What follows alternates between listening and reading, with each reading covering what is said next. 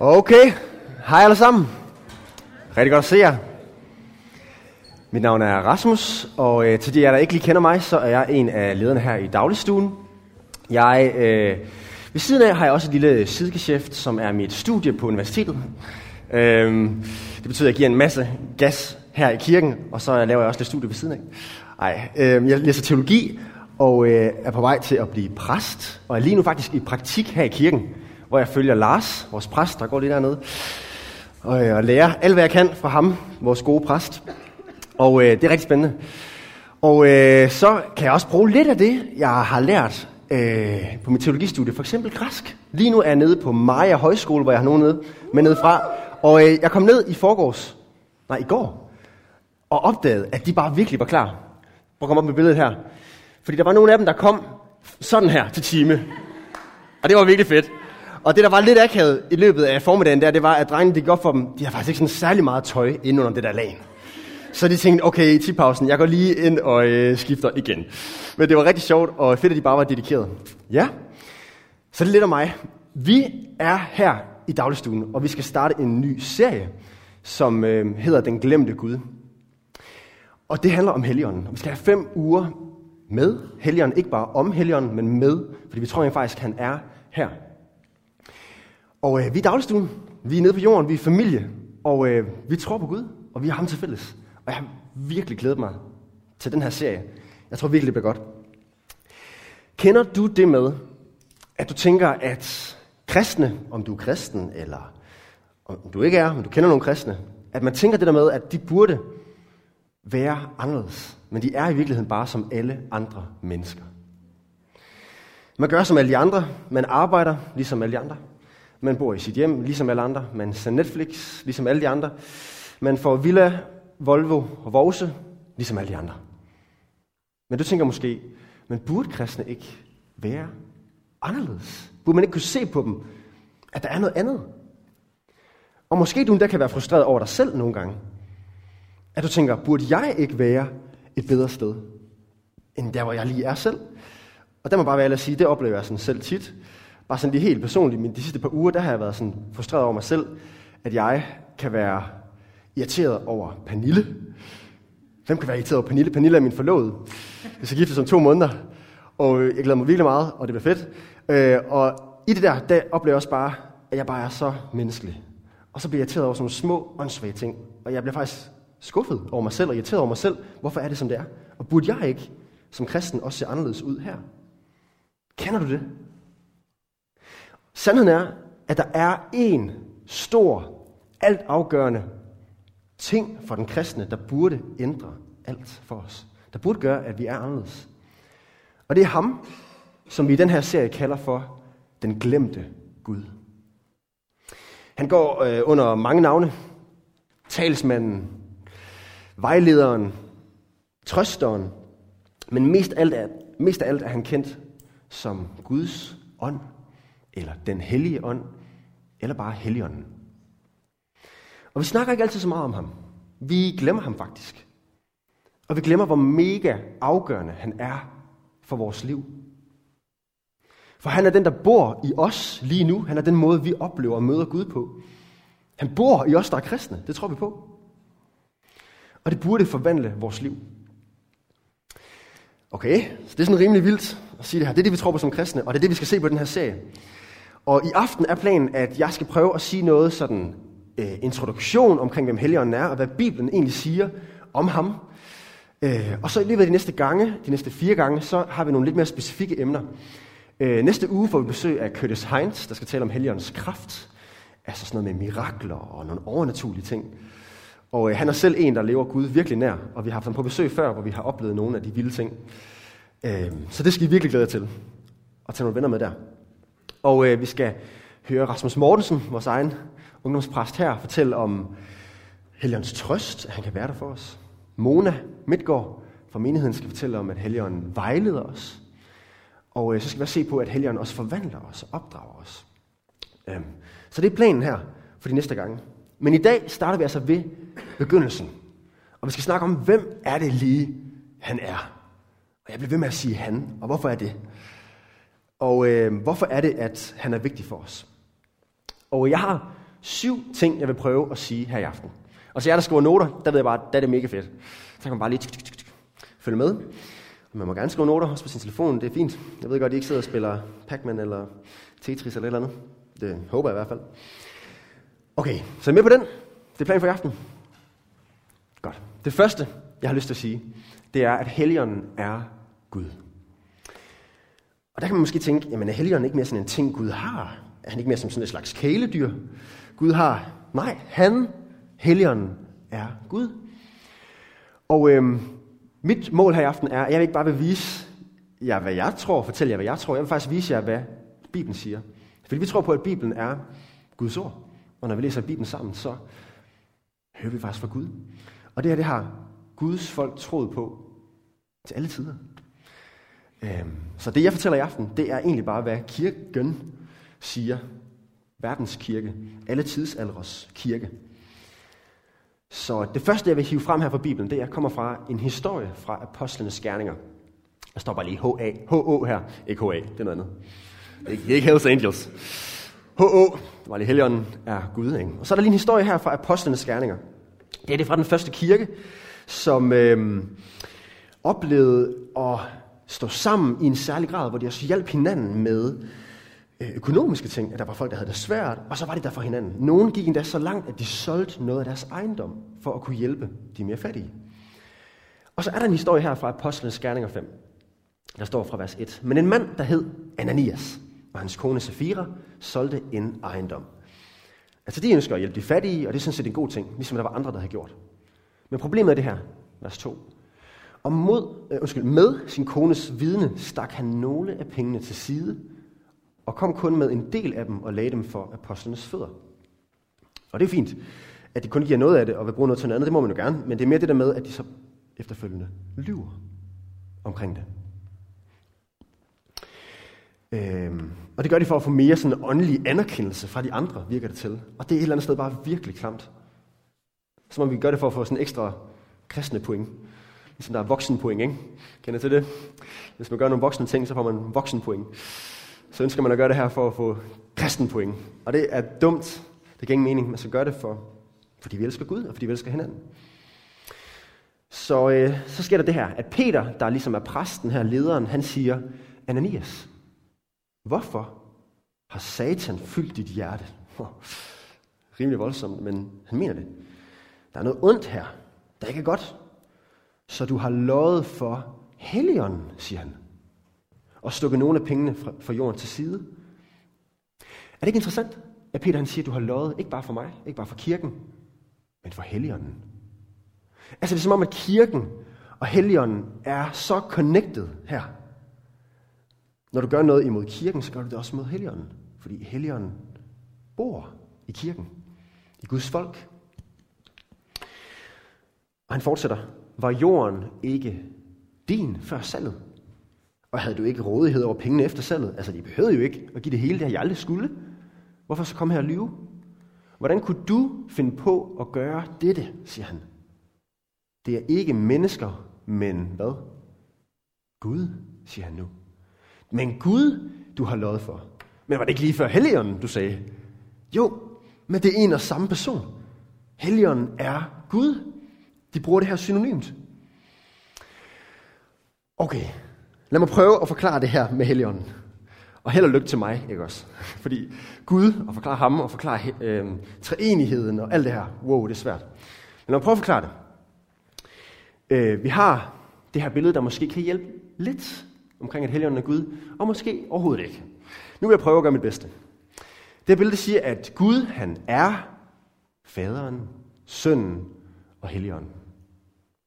Men faderen er ikke sønnen, og sønnen er ikke Helligånden, og Helligånden er ikke faderen. Det er tre forskellige personer.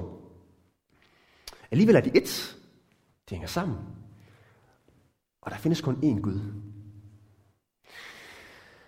Okay, så det er sådan lidt tricky det her. Altså, øh, muslimerne de driller os kristne med, at vi har tre guder. Det siger de altid. Hvis jeg har tre personer, som alle er Gud, så har I også tre guder. Og her siger vi, nej, vi tror på, at der er noget mystisk og noget vidunderligt ved vores Gud, at han er et. Og det har han altid sagt om sig selv, og derfor så tror vi på det. Der er kun én Gud, men i tre personer. Derfor tre enigheden. Øh, det vil være polyteisme, det andet, at der er flere guder, og vi tror på monoteisme.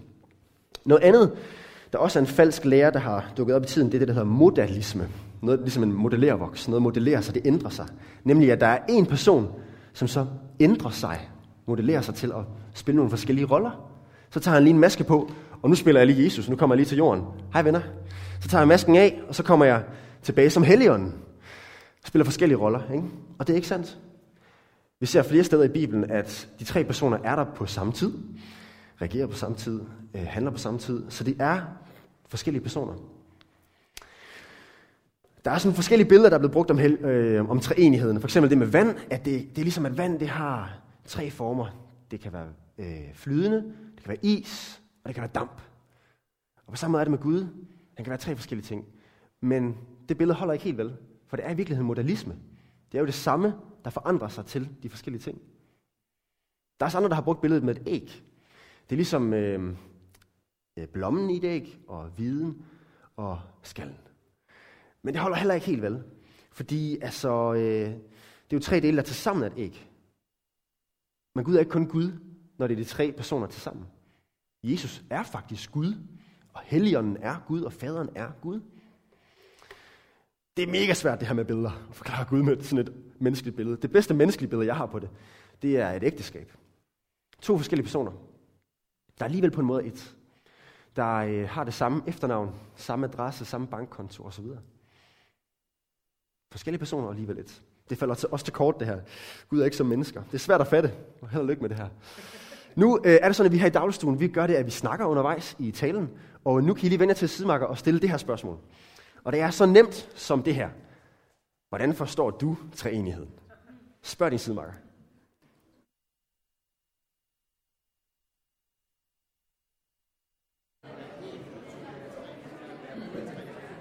Okay, så fik I jo lige klaret den på to minutter. Det er super. Helligånden er Gud, det er den første ting, jeg vil sige. Den anden ting, jeg vil sige i aften, det er, at Helligånden er en person. Øhm, nu kommer der lige et dumt klip, som øh, teknikerne her må gerne øh, finde frem nu.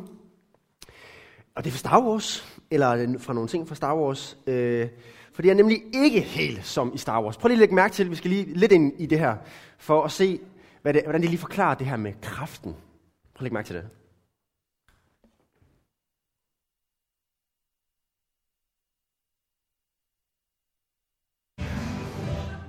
Uh, kom så alle sammen! Yeah!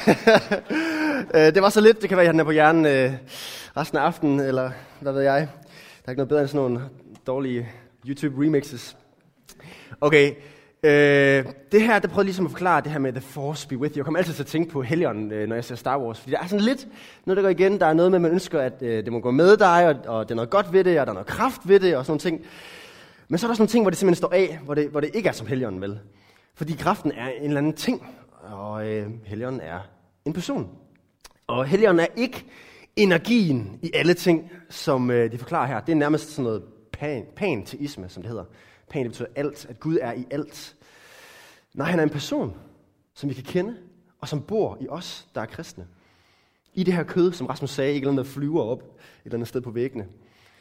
Men han er her. Vi kan kende ham. Han er Guds udstrakte ånd til os. Okay, og hvordan kan jeg så sige det? Efeserbrevet, øh, en bog her i Bibelen, siger det her. Vold ikke Guds hellige ånd sov. Den, som vi blev besejlet med indtil forløsningens dag. Altså, her kan man volde helligånden sorg. Hvad betyder det? Det betyder, at man kan gøre helligånden ked af det. Det kan du ikke gøre med en eller anden kraft. Det er en person, der har følelser, der kan blive ked af det. Og 1. Korinther 12, 11 siger det her om øh, åndens gaver, at der bliver sådan givet forskellige gaver, talenter til forskellige personer, og så kan vi hjælpe hinanden.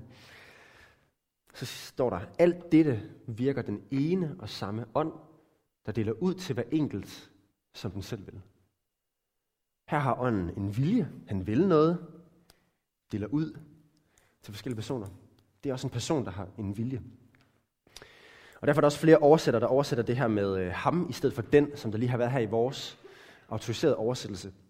Begge dele er grammatisk korrekt. Det kommer bare lige an på, hvordan man lige ja, forstår helligånden som en ting eller en person. Men det er en detalje, og det går nok. Man siger helligånden, og så videre. Pointen er bare, at selvom han er en ånd, og ikke sådan en fysisk menneske, så er han en person.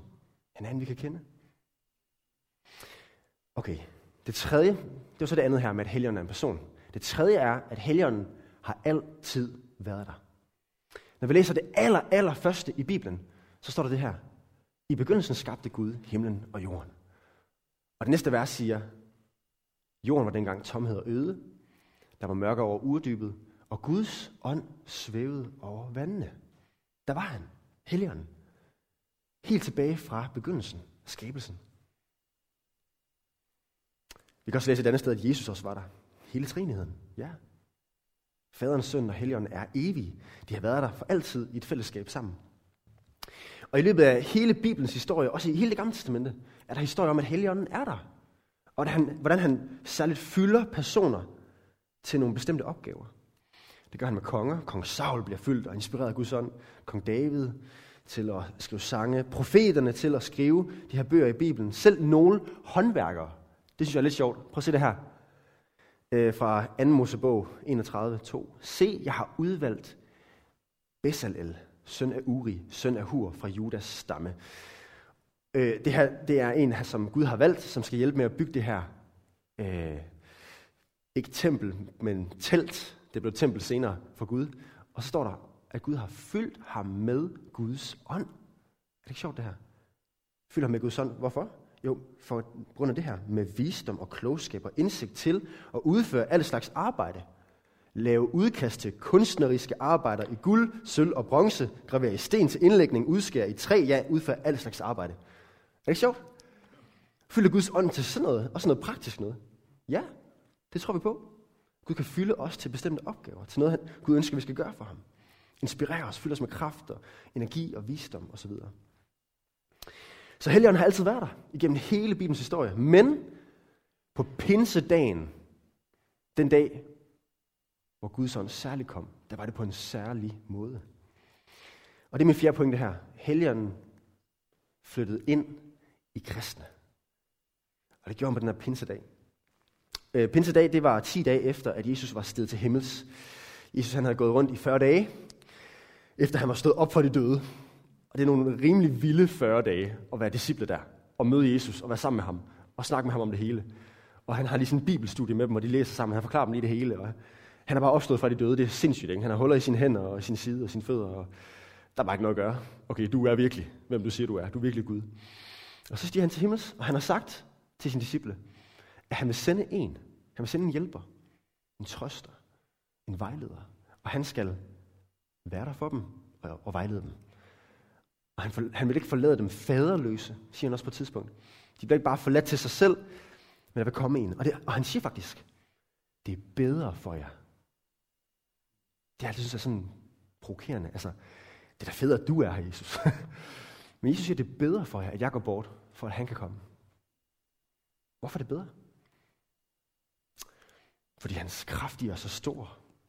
Fordi hans kraft er over hele verden. Hvorfor? Oh, ja, fordi han er vidunderlig. Forstår vi det? Øhm, og det, der så sker der på pinsedag, det er, at han kommer med kraft og mirakler. Sådan at der var folk fra hele øh, den daværende verden samlet, og pludselig kan alle tale. De her, øh, kan disciplene her tale de sprog og fortælle dem om Jesus. Det vi kalder tungetale. Vildt mand. Kunne tale fremmede sprog, man ikke kender. Og der skete vidunderlige ting. Og det, der skete, var, at Helligånden flyttede permanent ind i de kristne. Det var ikke bare en gang imellem, man blev fuld, fyldt op til en bestemt opgave, men det var permanent. Og nu skulle han bo i os. Og det har han gjort lige siden. Romerne 8, 9 siger det her omkring kristne. Men I er ikke i kødet. Kødet, det er sådan, Paulus, han, ham der skriver det her, han skriver det som en dårlig ting, som det gamle, som det, man det, der får en til at gøre forkerte ting. Og han siger, det, det skal I ikke blive ved med at gøre. I er i ånden, så sandt som Guds ånd bor i jer. Den, der ikke har Kristi ånd, hører ikke ham til. Det vil sige, hvis du er kristen, hvis du hører Jesus til, så har du også ånden. Punktum. Det er ret tydeligt. Hvis du er kristen, hvis du vil følge Jesus, så har han givet dig en gave, som er helligånden, som giver dig tro og så videre. Vi synger den her meget kendte sang efterhånden i kirkerne. Tag mit hjerte som bolig. Det er det her. Det er sandt for alle kristne. Gud han har taget vores hjerte som bolig med sin ånd. Ja, så det er det fjerde, at han flyttet permanent ind i det kristne. Og det femte, jeg vil sige, det er, at Helligånden han peger på Jesus. Det er sådan lidt sjovt, det her. Øhm, det er interessant, at han ikke peger helt vildt meget på sig selv. Prøv at se, hvad Jesus han selv siger om Helligånden her, før han forlader disciplene. Han siger, når talsmanden kommer, en, der ligesom skal være en talsmand, skal forklare ting, øh, som jeg vil sende jer fra faderen, så Helligånden er sendt fra Jesus og fra faderen. Sandhedens ånd er han også kaldt her. Han taler kun sandt. Som udgår fra faderen, så skal han vidne om mig. Han elsker at vidne om Jesus og fortælle om Jesus. Fortælle om, hvem han er. Hvor vidunderlig han er. At han er sandheden. Der står også et andet sted, at han vil minde disciplene om alt det, Jesus har sagt. Det vil Helligånden gøre. Det vil sige et eller andet sted, hmm, det der med, at vi måske har et større fokus på Jesus og på faderen, måske hænger det også lidt sammen med det her faktisk. Og er ikke kun dårligt. Men Helligånden er ikke en person, vi skal glemme. Der er en teolog, der skrev på et tidspunkt, en der ligesom har fordybet sig i det her, at, at Helligånden han er på en eller anden måde fællesskabet imellem faderen og sønnen, som strømmer ud til os. Jeg ved, det er mystisk, men det er også smukt. Ja, okay. Så han peger på Jesus. Det sjette, jeg vil sige, det er, at Helligånden han virker i de kristne. Altså han gør noget, han forvandler mennesker. Og i Romerne 8 her, det er sådan et rigtig godt kapitel, Romerne 8, der siger rigtig meget om Helligånden. Der, der står der også det her. Og når hans ånd, det er Jesus, der tales om, det kaldes han også, han kaldes også for Jesus' ånd. Når han, som oprejste Jesus fra de døde, bor i jer, wow, wow, wow, prøv lige stop, det er jo sindssygt. Han oprejste Jesus fra de døde, og den kraft, den person bor i mig. Skal han, som oprejste Kristus fra de døde, også gøre jeres dødelige lemmer levende ved sin ånd, som bor i jer. Wow, han skal gøre vores krop levende. Jo, på en måde nu i det her liv, det tror vi på. Han giver os liv allerede nu, men også for altid efter det her liv. Den ånd bor i os. Og Paulus han fortsætter med at sige det her, brødre, så skylder vi ikke kødet og leve i lydighed mod det. Altså, så skal vi ikke længere gøre de gamle, forkerte ting. Men hvad siger han i stedet for? Hvis I lever i lydighed mod kødet, skal I dø. Det er sådan rimelig voldsomt, ikke også? Hvis I gør det, går den gamle vej uden Gud, det som kødet vil, det som jeg bare umiddelbart har lyst til, så ender det med død. Det ender med, at de går, går rundt og er, ja, som døde. I ikke får det liv, I burde have. Og i sidste ende ender i døden, i stedet for livet. Øhm. Men hvis I ved åndens hjælp dræber lemets skærninger, de gamle ting, lever det nyt liv, vælger det gode, så skal I leve. Og det vil ånden gøre. Han hjælper os. Han forvandler os. Og der må jeg spørge, kan man se det i dit liv til dig, der er kristen her? Kan man se det? Bliver du forvandlet mere og mere? Det er den sjette ting, at Helligånden virker i de kristne. Og den sidste ting, jeg vil sige i dag, det er, at Helligånden fylder os til særlige opgaver, ligesom han gjorde i Gamle Testamentet. Når der var nogle særlige ting, når vi søger ham særligt, så kan det ske på en særlig måde, at han fylder os endnu mere. Man bliver fyldt af ånden, som der står flere gange. For eksempel, øh, der er nogle historier om, når man skal forsvare sin tro. Her i Apostlenes Gerninger 4, der står der, at fyldt af helligånden svarede Peter dem. Det var ham, præsten her, lederen. Folkets ledere og ældste. Og så holdt han en tale, det var for nogle ledere. Han var i retssagen her. Øh, og så blev han fyldt af ånden til at forsvare sig selv og fortælle om sin tro i den der retssag. Er det ikke fedt? Gud kan gøre det der. Han kan fylde os, særligt. Ja. Og det er der mange eksempler på, at Helligånden giver et boost. Han giver os visdom til at vide, hvad vi skal sige og gøre i bestemte situationer. At han giver os mod til at turde tale. At han giver os på en eller anden måde åndelige øjne til at kunne se noget, vi ellers ikke kunne se. At vi kan se det fra Guds vinkel. Og der, jeg må bare sige til jer venner, du kan ikke få for meget helligånd. Det kan du ikke. Jeg ved, at nogle af os, vi connecter det der med helligånd med sådan noget vildt noget, og sådan crazy, og måske er det ikke lige så meget mig med alt det der, sådan virkelig karismatisk, som vi kalder det. Men nej, hvis det er det, du er skræmt af, så må jeg sige, måske det er mere det der med, at når folk måske mangler situationsfornemmelse, du er skræmt af. Men det der med ånden og blive fyldt af ham og sådan det gode der, det kan du aldrig få, få for meget af. Det kan man ikke. Det findes ikke for, for meget af Guds ånd. Det bringer kun gode ting med sig. Okay, er I klar på spørgsmål mere? Spørg din sidemark om det her. Har du nogensinde oplevet, at ånden fyldte dig særligt til noget? Og det her, det er et kristent spørgsmål. Hvis du er her i aften, så prøv i stedet for at overveje det her. Øh, bare sådan et simpelt spørgsmål. Hvad tænker du lige om alt det her? Giver det mening? Eller så kan det være, at man sidder sammen med en kristen, og man kan dele nogle af de her oplevelser. Ja? Prøv at snakke om det.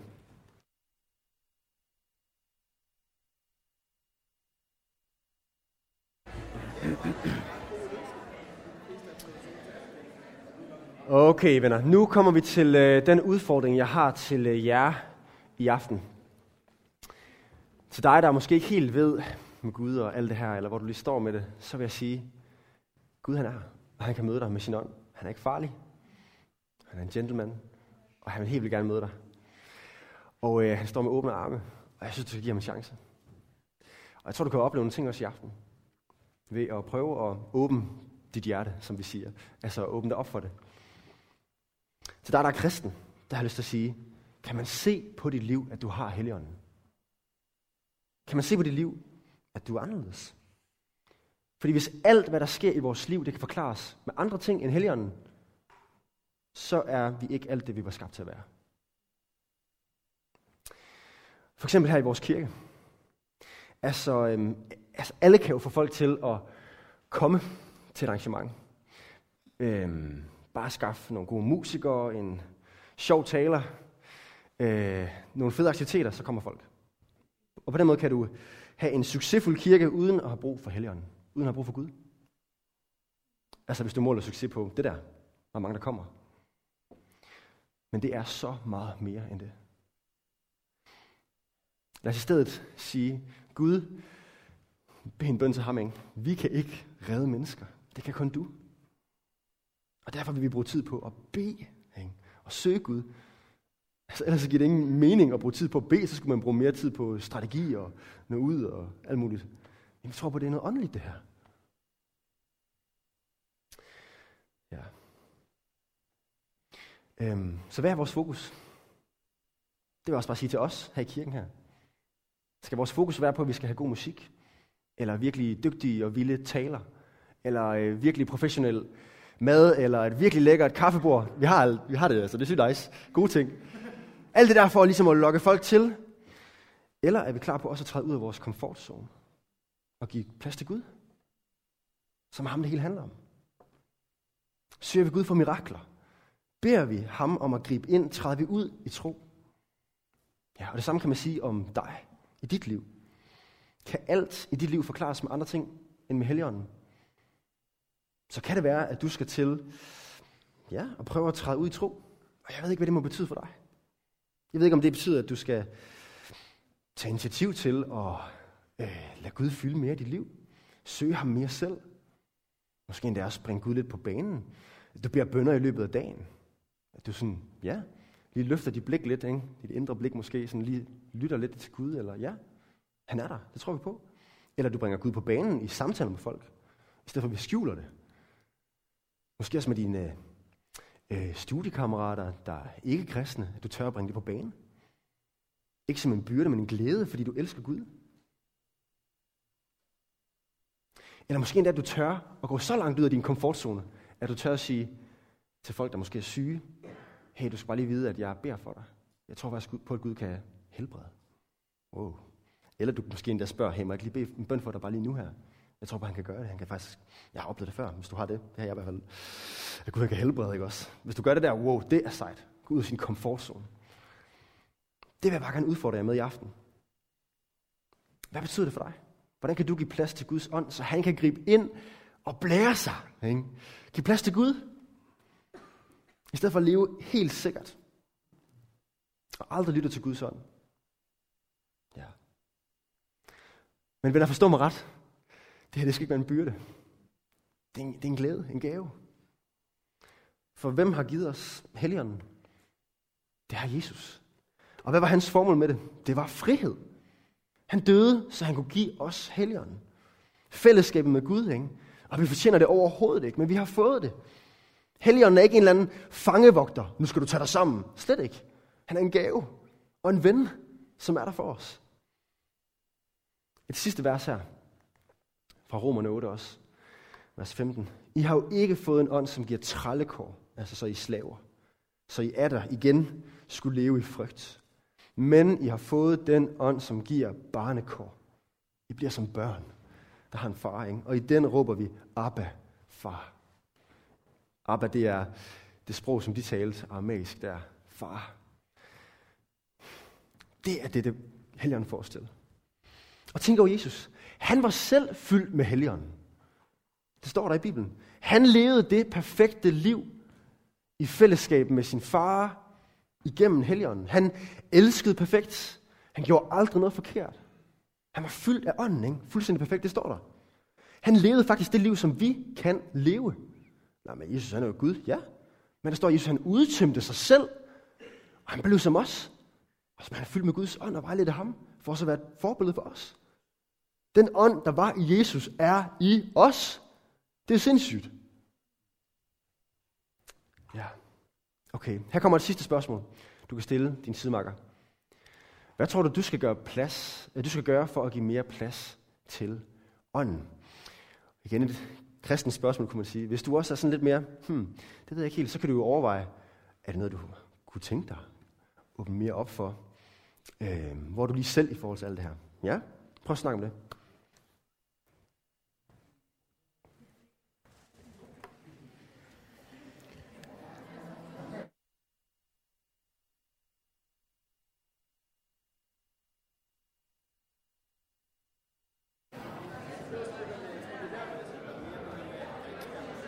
Okay, alle sammen.